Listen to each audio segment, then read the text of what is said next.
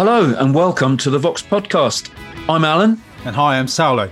And in this episode, we're going to be talking to our very special guest, one of the founding members of Portishead, Mr. Adrian Utley. Just before we do that, though, we wanted to tell you about the latest new gear. On the show, we make it our mission to keep you bang up to date with any new releases from Vox. And this month, well, it's all about headphones.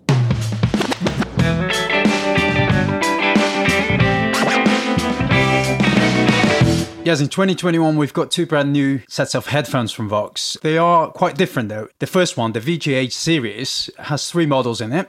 So it has an AC30 model, which is your classic sort of Vox electric guitar amp sound. It has a higher gain sort of British stack sort of sound, which is the VGH rock. And then there's the VGH bass, which is obviously dedicated for bass. They all have different effects uh, depending on the model that you select. And what's really great about them is that they have completely analog circuitry in there. So uh, your actual tone sounds great, but also feels great to play, which is something that sometimes gets lost in the world of digital. Right. Right, exactly. Why don't you tell us about the other model? Yes, so the other new release is the VHQ1 Smart Noise Cancelling Headphones.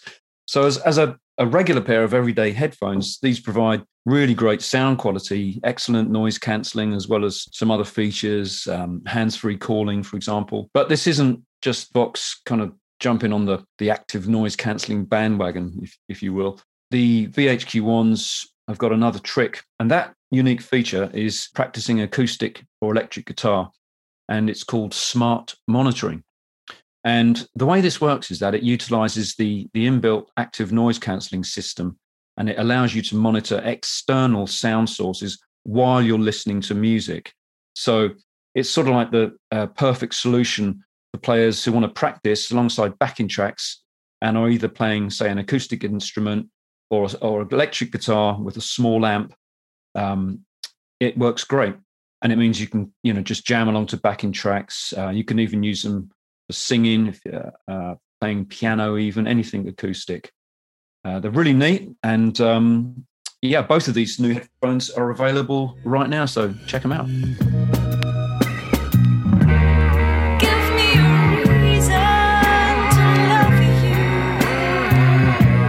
And now it's time to meet our special guest. Guitarist, composer, and producer Adrian Utley was originally a session guitarist and went on to play and record with Jeff Beck. This would be a pinnacle of success for most guitar players, but it was his drive and determination to seek out completely new musical sounds and ideas that took him in a different direction. Teaming up with Portishead and releasing a trio of hugely successful albums. Over the years, he's also worked with many other great artists, including Patti Smith, Tom Jones, Jarvis Cocker, Mercury Rev, Goldfrapp, Damon Albarn, Massive Attack, the list goes on. Join us as we talk about the sonic possibilities of the guitar, musical influences, gear, and much more. Hi, Adrian. Thanks ever so much for taking some time out today to have a chat with us. We really appreciate it. Mm. Oh no, it's an absolute pleasure. Um, I always like talking, talking about gear, talking about music, talking about whatever. Yeah, brilliant, life, brilliant. So I see you in your your very nice looking studio there. Can you tell us a little bit about that? Where, whereabouts are you based? Um, I'm based in Bristol.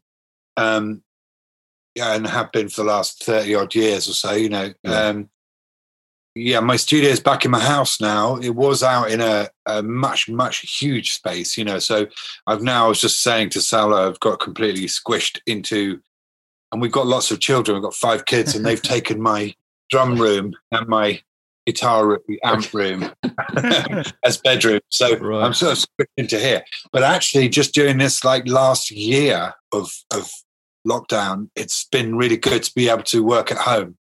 It's not ideal, you know, like for all of the people I've been working with um, in music with their kids at home. It's quite tough yeah. for all of us, isn't it? You know, sure um, Yeah, yeah, and um, but in many respects, it's worked out quite well because um, I can just work here and I don't have to go anywhere. I've got all my stuff.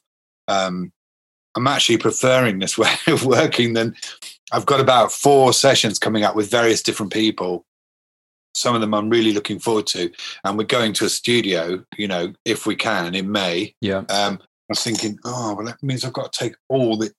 What shall I take with me? You know, whereas if I'm here, I've got everything Yeah, around. Exactly.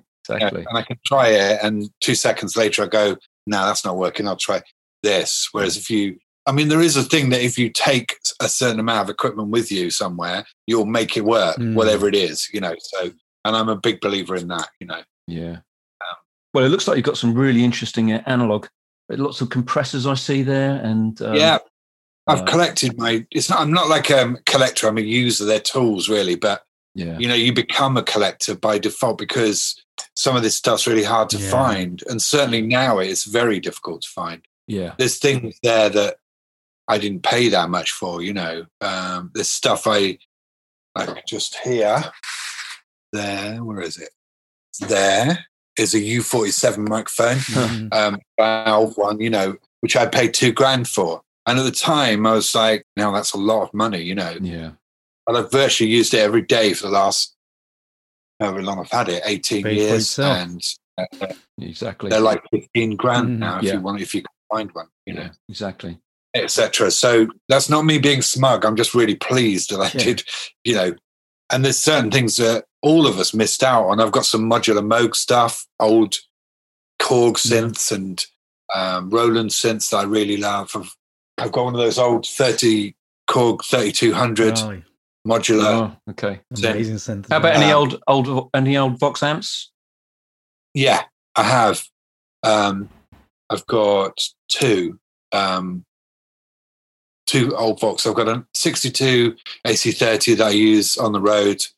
Um, that's in my storage with all my Portishead equipment. Um, and I've got just down here, um, I've got a 1963 AC10, Nice. which I wow. use nearly for all my sessions, you know.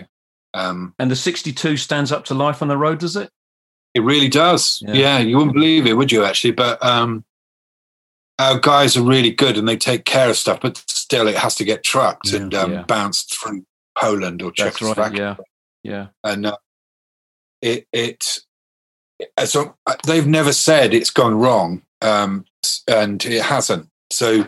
Um, yeah, it's lovely. It's a it's a copper top, you know, sixty two. No Yeah. no treble, top boost or anything. Just a normal, um, which I really like. I love that. Yeah. You know, you've loaned me a a, a a custom head, Yeah. which has got top boost, but I don't use that channel. Mhm. I did the other day, but I still just like tone. Yeah. Great Yeah. and tone cut. You know, fantastic. What Hey, Yeah. how are you finding that amp? The new one. I really like it. I think it's great. I haven't. I've played it for a speaker, and it sounds really good. Um, sounds like a Vox. You know, Yeah. that's what you want. Mm. You know, um, Yeah. you you know, because for me, I started out with Vox um, when I was a kid, and uh, but my early ones I bought off. I lived in Northampton in the Midlands, and I bought off. Um, oh, you know, for nothing, Yeah. and it was covered in some kind of terrible vinyl that somebody had put it and I pulled it all off. It had wheels on it, and I was just telling my my partner the other day that we used to sit on it and roll down hills well, because we didn't have a car. I had to roll it around, you know, to go to gigs and yeah. part yeah. where I'd play. And I remember going to a party, and there was a massive hill.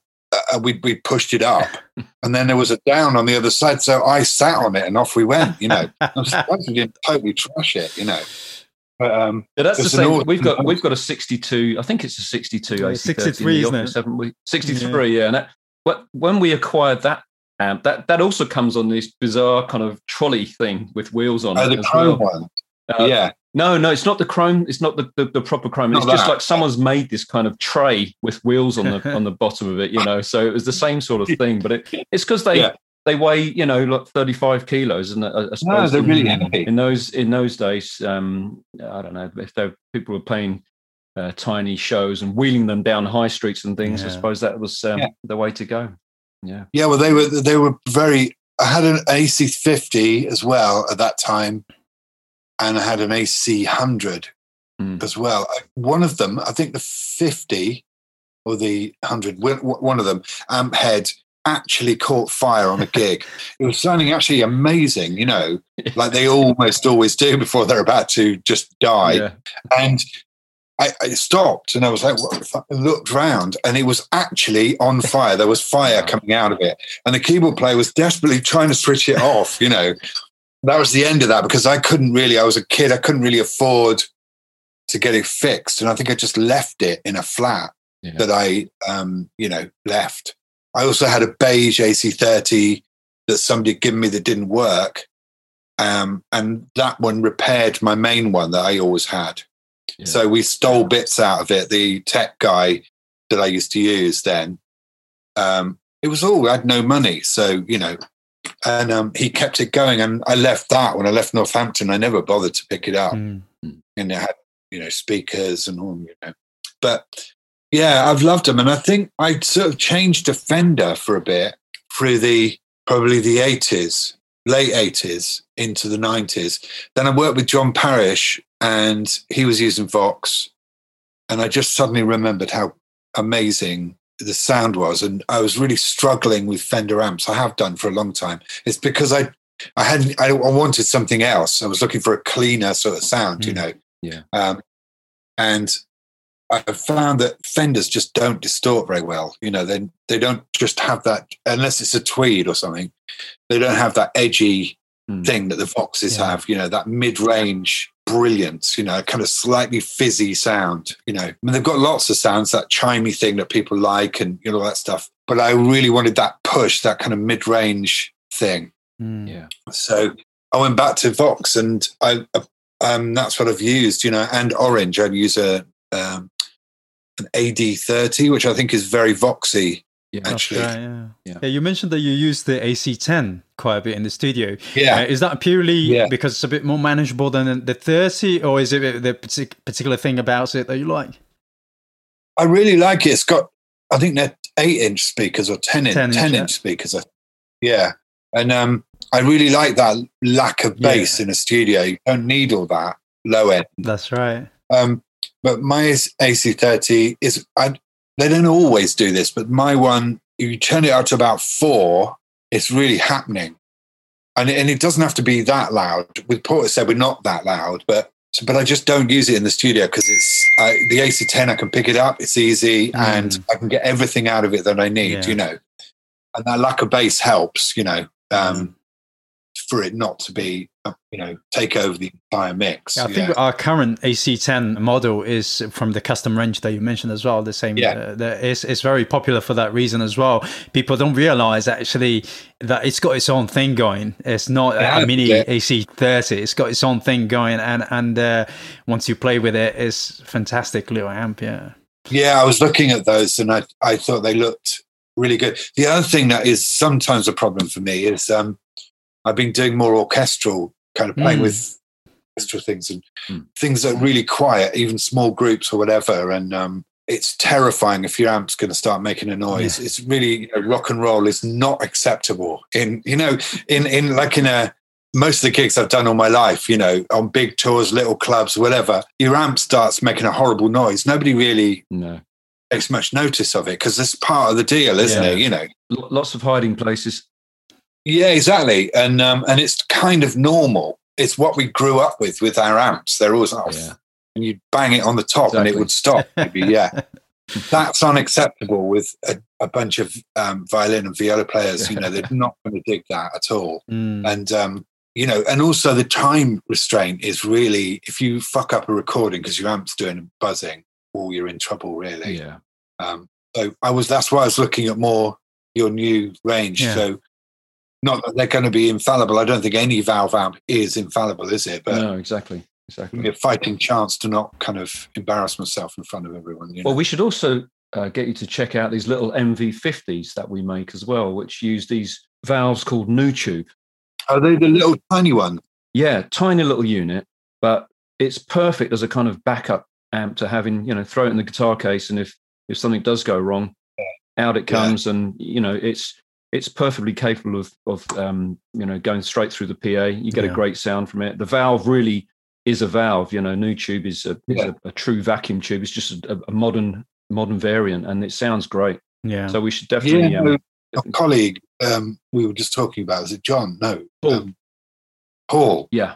was telling me about them, and um, I checked them out straight after, and they they sounded really Yeah. good, as far as I could tell on YouTube or Yeah. whatever. You know, Great.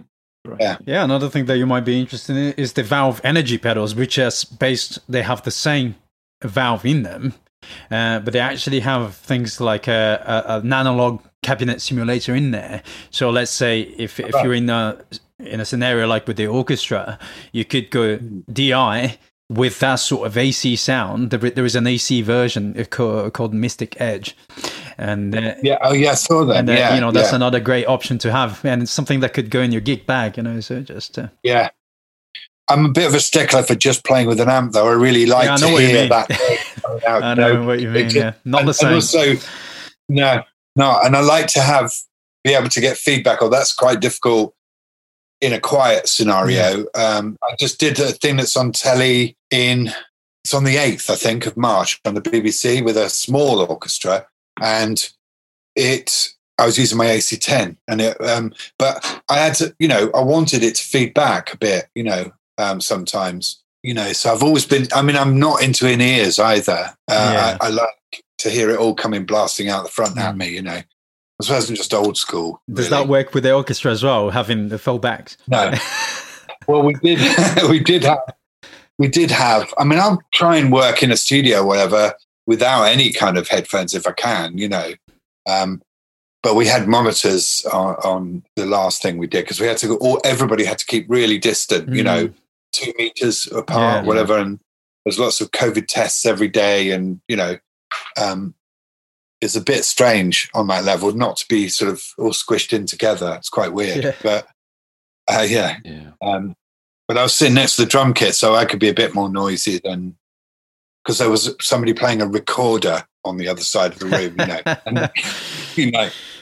Um, I'm glad I wasn't next to him. Yeah. That's all I can say. So Yeah. where did the whole guitar orchestra experiment start? Um, that came from playing. That was John Parish again, actually. Um, John, I played in his group, which had 12 players in it, and we toured for nearly a year actually with that. It was really good. And um, it discovered that we all could play guitar somehow, even just a bit, you know, out of the group. Nearly everyone could play a guitar. So, and he'd written a piece for guitars like Glenn Branca. Uh, you know, Glenn Branca, the um, and he introduced me to that world. So, I when we did um, All Tomorrow's Parties with Portishead, we curated it and we had loads and loads of bands. I um, got Barry, who runs All Tomorrow's Parties, to get in touch with Glenn Branca, see if he would come over and do some work with us, uh, do a piece, you know, and he did. And we had Thurston Moore, we had John Parish. It was great. It was really Mm. is a highlight. And from then on, I kind of started. I really liked the sound of of guitars uh, in an orchestrally kind of setting with with different parts. You know, playing single lines or making an absolute racket. All of it, really, I love. And and since then, I've written quite a lot of pieces for like seven guitars, ten guitars, twenty guitars. Mm. Um, I'm working on some at this moment. In fact, Yeah. you know. Um, so I love it. I think I think the sonic world of the guitar is not just because I've always done things like find other ways to play, like with I don't know, with a screwdriver or with an e-bow or with a bow, a violin bow, cello bow, a paintbrush, whatever, Mm. to, to try and make textual kind of worlds. And it, and it occurred to me that if we got like I wrote one piece for 15 guitars and kind of um, and I got I taught them all the kind of techniques that I do to see how it will work in a sort of more orchestral Mm. kind of way, you know. So we're almost like a violin section. So you make the single note, which is also why I like monosynths because you can Yeah. harmony together. Um, you can play a single note and then somebody else plays another one and another, and then you you have the harmonic content Mm. that you want, like a like writing for violins, really. That's really interesting. That, that was um, that's given me a real memory of. Um, I think it was the last the last guitar sort of event we we went to actually last year was this little show in Birmingham, and they they happened to have um, a kind of a Q and A thing with Bernard Butler. Yeah, I know Bernard. Oh, do you? I play his. Yeah, that's one of the things on the BBC I had to do. Ah, I had to play two of his riffs. I had to learn a Suede song because Brett was singing. I can't remember the name of the song now. Damn. But he was, yeah, I had to learn his stuff. Right. Well, he was, he was doing this um, this kind of half an hour sort of presentation thing, and but I, I I thought it was great. He he was saying something very similar that you know he's got this. I think it was a three three five stereo he uses. Um, three four five. That is. Yeah.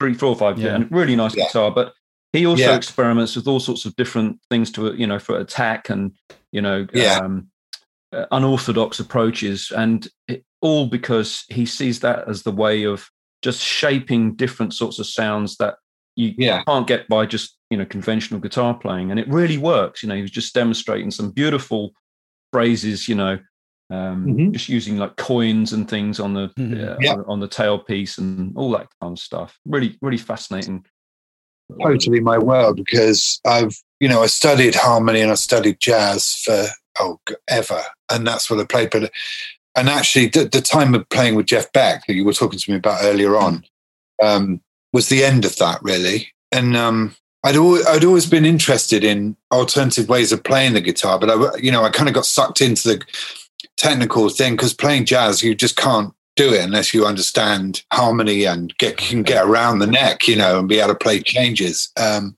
but then once I'd kind of got that, and I, I spent ten years just playing jazz, really. I kind of was bored of it and I didn't want to do it anymore. Mm. So um, I was brought up on people like Gong. You know, do you know the band Gong from the seventies? And they prog, band. Yeah, kind of hippie more than prog, really. I was reading the. Oh yeah, I shouldn't say that actually. I was reading about Yes and Tales of Topographic Oceans and all that nonsense. That's what I uh, see as prog. When I was a kid, that was, yeah. yeah. You know, we were like, well, if you're into Sabbath and stuff like that, which I was, you would not like that music. You know, really, but Gong, Gong were cool because they had a kind of punky, rough kind of thing going on. You know, yeah, they did get a bit nonsensy later on, but I still have a great love of them. And Daevid Allen, who's died now, had this technique of playing with um, some kind of bit of metal. You know, he said it was a Victorian surgical instrument. I don't know what that really was, but but it, he used an Echoplex and a phaser, and he had this massive, great echoey kind of sound that didn't sound like a guitar. I completely stole that off him at that time, and I've used it endlessly since. And I've expanded that hugely in in um, in the way that I was just saying to you to write orchestrally for it, mm. you know. Yeah. Um, and I think, yeah, I mean, I'm just really interested in and working with Fred Frith, you know, the amazing free Im- improviser. Some of the ways he plays with his guitar flat, he never hardly ever plays it, you know, yeah. properly. Um, I've always been really inspired by the sound that you can get from those those instruments. You know, mm-hmm. having another pickup over the bridge, over the nut, so you pick up the stuff behind, yeah. um, putting contacts on the body, you know. Um, you can get all sorts of sonic well. You can also, you know, you can play punk riffs as well. So, you know, it's all, you know, guitar is beautifully, massively multi everything, isn't yeah. it? You know, mm. I think you need to think, or I, I think, try and think out of the box, you know, including with tuning. So retune to something I absolutely don't know what the hell's going on, and then come up with something. yeah, exactly. Yeah, random random things can happen. Yeah, yeah, that kind of situation. Yeah, yeah. So, um, Adrian, so going back in time a little bit, so Dummy was released in 1994. Yeah, right? I think it was, yeah, yeah, we made it in '93. Yeah. So yeah. we were just talking about Suede and that kind of era of guitar bands, which I remember yeah. well and yeah. um, it was you know this whole so-called Britpop scene, and suddenly there's Dummy with its mm-hmm. sort of haunting darkness, shall we say, and um, went on to sell three and a half million. I, I haven't looked actually. Yeah. What was um, what do you think people made of that record in the, in amongst a sea of sort of guitar Renaissance guitar bands? I don't know. I, I don't know actually because we got the Mercury Prize that year. Well, I don't really, you know, it was it is a kind of um, some kind of you know contemporary judgment of what is going on in music. I don't think I agree with it or anything, but there were guitar bands in in that year. You know, Oasis were there, and um, nominated as well. And it was a real surprise that we got it. I, d- I don't know. And that we, I still don't understand it, you know, I mean, I, I, I don't understand it really. I, I, I, you know, we made it, we made it sort of in a vacuum really in Bristol a collection of us, three of us, coming together and making four of us at that time, making something that we wanted to make that didn't sound like anything else, you know. And so, and we hoped that it would journey on and we'd be able to make another record. You know, that was the hope. And and and and and you know, it did okay. And so, I think I've never tried to analyze it really because there's enough guitar bands. There's a lot of guitar bands, and actually, while we were making it, I remember listening to Blur on um, Top of the Pops, I think it was one night when we were we were having a cup of tea, sitting outside of the studio, and um, there was all of those bands going on, you know, and not not just like Blur, Oasis, Suede. Um, there was a whole load. Yeah, yeah Elastica, Bluetones, Blue Tones, Blue, yeah. yeah. Um, I mean, there was an endless amount of guitar mm. bands. I, I like it. I like, you know, mm. I don't I don't like all of them, but uh, you know, I think Pulp is one of Pulp and possibly Blur. My favourite memories of that time, I think. Yeah, and I, I, liked what's his name from Blur, the guitar player, Graham Coxon. Yeah, yeah, great does some, does some great, really great, interestingly different things, and yeah, yeah, I totally agree. Yeah. Um, so I don't know, can't answer you there. We just, I mean, I think we always thought we were on a different kind of world. Anyway, our influences were very different. You know, I mean, yeah. actually, you know, mainly hip hop in the studio. We would listen, and if you we played that record at deafening volume when we were making it, you know, um, hmm. through the big monitors, you know, right. and the sub and everything. How, how did you go about um, integrating guitar into electronic music so well? Thank you for saying that. I don't, I don't, I didn't know it was that well. I don't know. I just did. Um, I just did. I think, I think I just before this, I'd been working with Jeff Beck on that record, and I was basically playing acoustic guitar but I did hang out with Jeff quite a lot and go to his house and hang out and talk, talk about guitars. I played his old telly um, through a Bassman. Um, I said, "Can I ever go on your telly?" It's like a 1952 telly, mm-hmm. you know. And um, he said, "Yeah, man, have a go." And I was like, I started playing it a little bit gingerly because I've, you know, he's killer player. And um, yeah. he went, "Yeah, man," turned it up really loud. And I'm like, "Oh fuck, don't do that." um, and and but his guitar just took off, you know. And it was at that moment actually I realised that if you get a good vintage guitar, or actually any guitar that's good, I'd obviously been playing shit guitars my entire life because all the shit that I was doing was working you know, because my guitar's never mm. sustained. They die when you bent the notes, and you know, um, that was a really big realization for a start. And obviously, I couldn't afford a 1952 telly, but I realized that I had to do something, you know. And it was quite a lot of years before I actually did do something about that. But yeah, so I'd come out of Jeff Beck world and playing rock and roll as well, and from jazz, I was playing jazz. But I'd heard Public Enemy and Tribe Called Quest and a lot of new hip hop kind of stuff. And I wasn't interested in guitar then. I suddenly wasn't at all interested in guitar at all, hmm. actually. Um, and I want I bought a sampler, and this is after I'd been dedicated to it since I was 13 years old, and um, I was really into soundtracks as well. You know, film soundtracks yeah. and mm. old tremolo guitar stuff, and the fabulous Thunderbirds, you know, lots of stuff. And somehow, because Geoff, who's in the band, was amazing at sampling and programming, that wasn't a thing I was going to be doing in the group. So yeah. I, I used my harmonic knowledge for the writing and the you know strings and the things that we did, and the guitar playing as a kind of vehicle. I mean, I played guitar, a guitar that came out of a skip, you know, because everything I had sounded a bit too good in a way, you know. So we're always looking for degraded sound, you know. Yeah. Much easier to achieve now, but back then, 25, six years ago, to get that sound of like it's been on a record um, was quite hard. Yeah, I can imagine.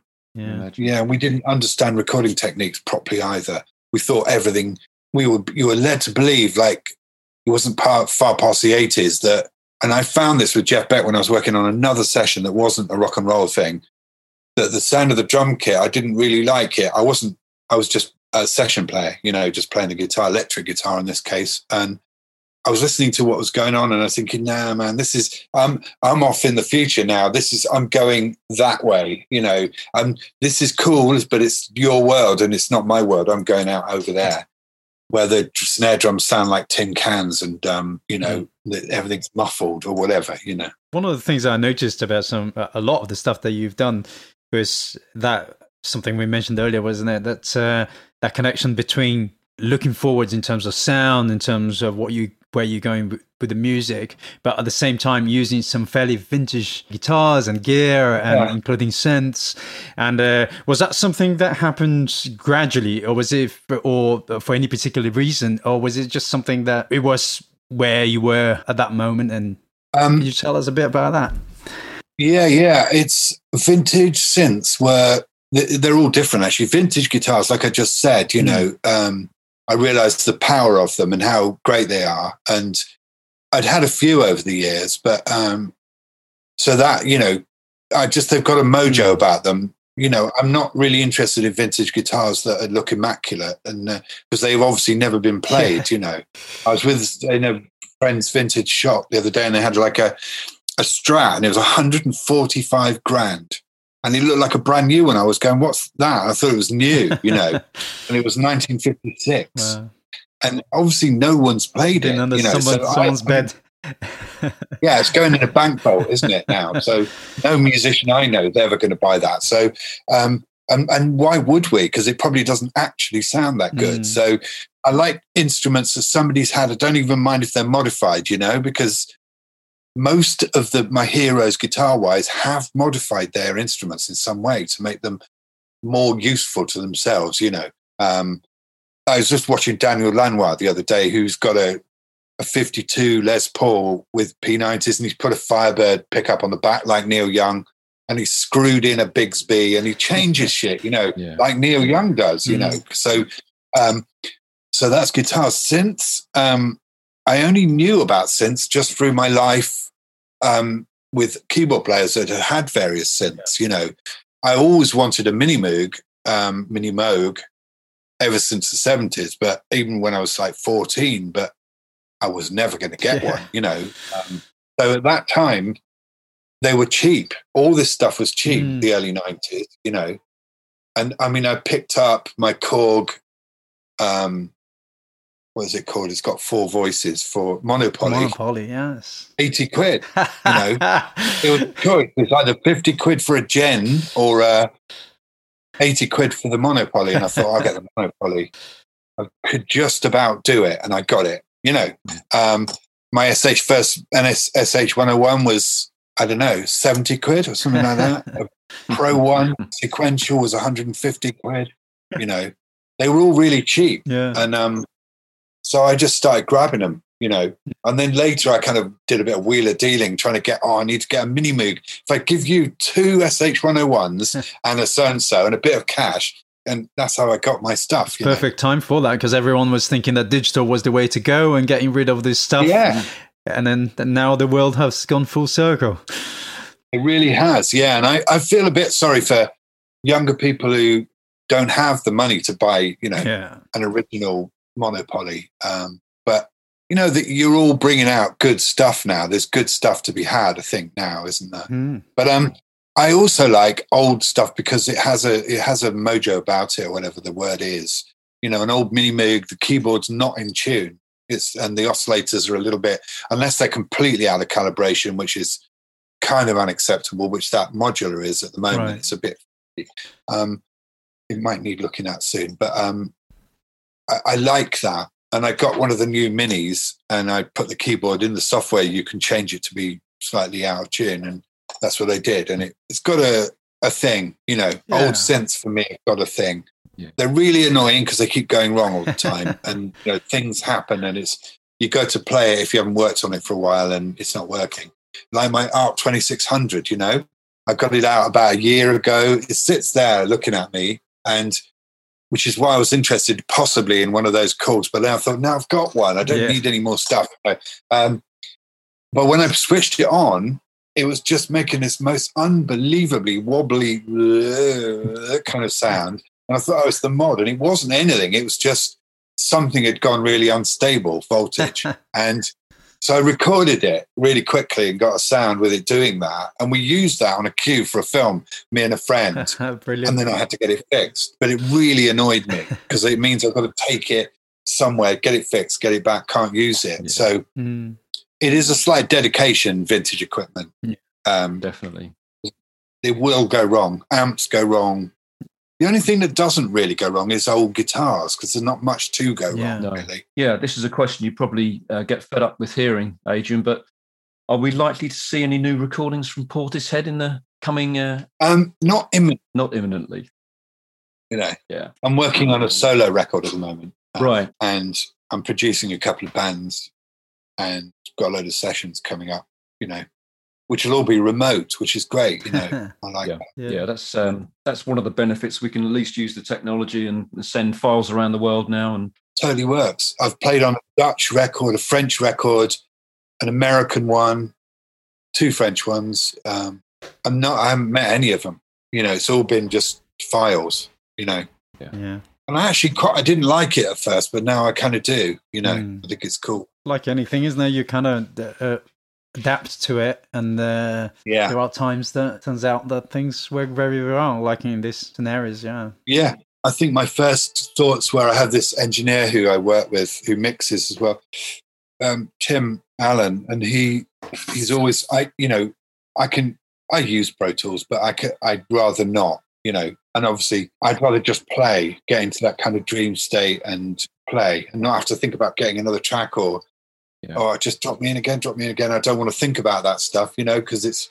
But he couldn't come, you know, here, and we couldn't get the the remote. There's a rule. There's a I can't remember what it's called now. I've been using it with other people. A remote thing where somebody can take over your computer and run it for you. I see. Yeah. oh, okay, Yeah, but my operating system is old because I don't like to update everything all the time, and because it always goes wrong. Um, and so I couldn't get that. So I was just, I was like, yeah, you're gonna have to do it on your own, man. Um, so I've just done it on my own. Yeah. You know, great. Well, Adrian, that's so good of you to join us today. We really appreciate that, and really interesting to hear what you're up to. well, really nice to see you.